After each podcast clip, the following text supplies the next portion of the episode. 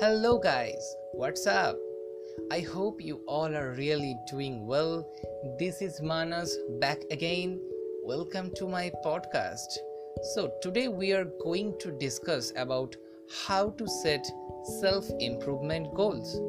As we all know, setting self improvement goals is about raising your standards and turning your shoulds into musts you can do that by getting total clarity of your vision for your life, then relating your goals back to this purpose. Here's how. Number one, identify your objectives.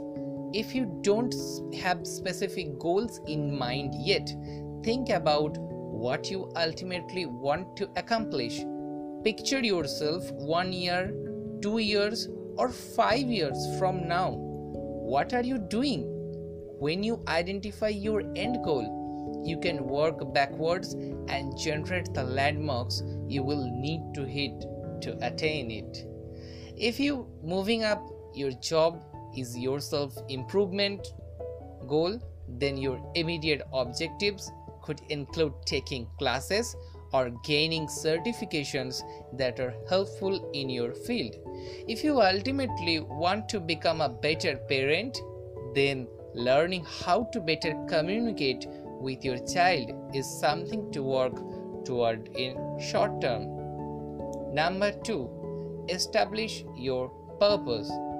What is the purpose behind your goal? This is a critical question to ask yourself it's easy to say, I want to move up at my job and make more money.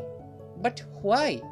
Self improvement is meaningless if you have no reasoning behind it. So, determine what will ultimately bring you the most fulfillment. Do you want to excel professionally so you can feel stable and provide to your family? Or is a higher earning job a way to pursue your other passions? Is being a wonderful parent important to you because you had a rocky childhood? No, you have a your ultimate purpose in your mind. You wouldn't become deterred when problems or plateau arise.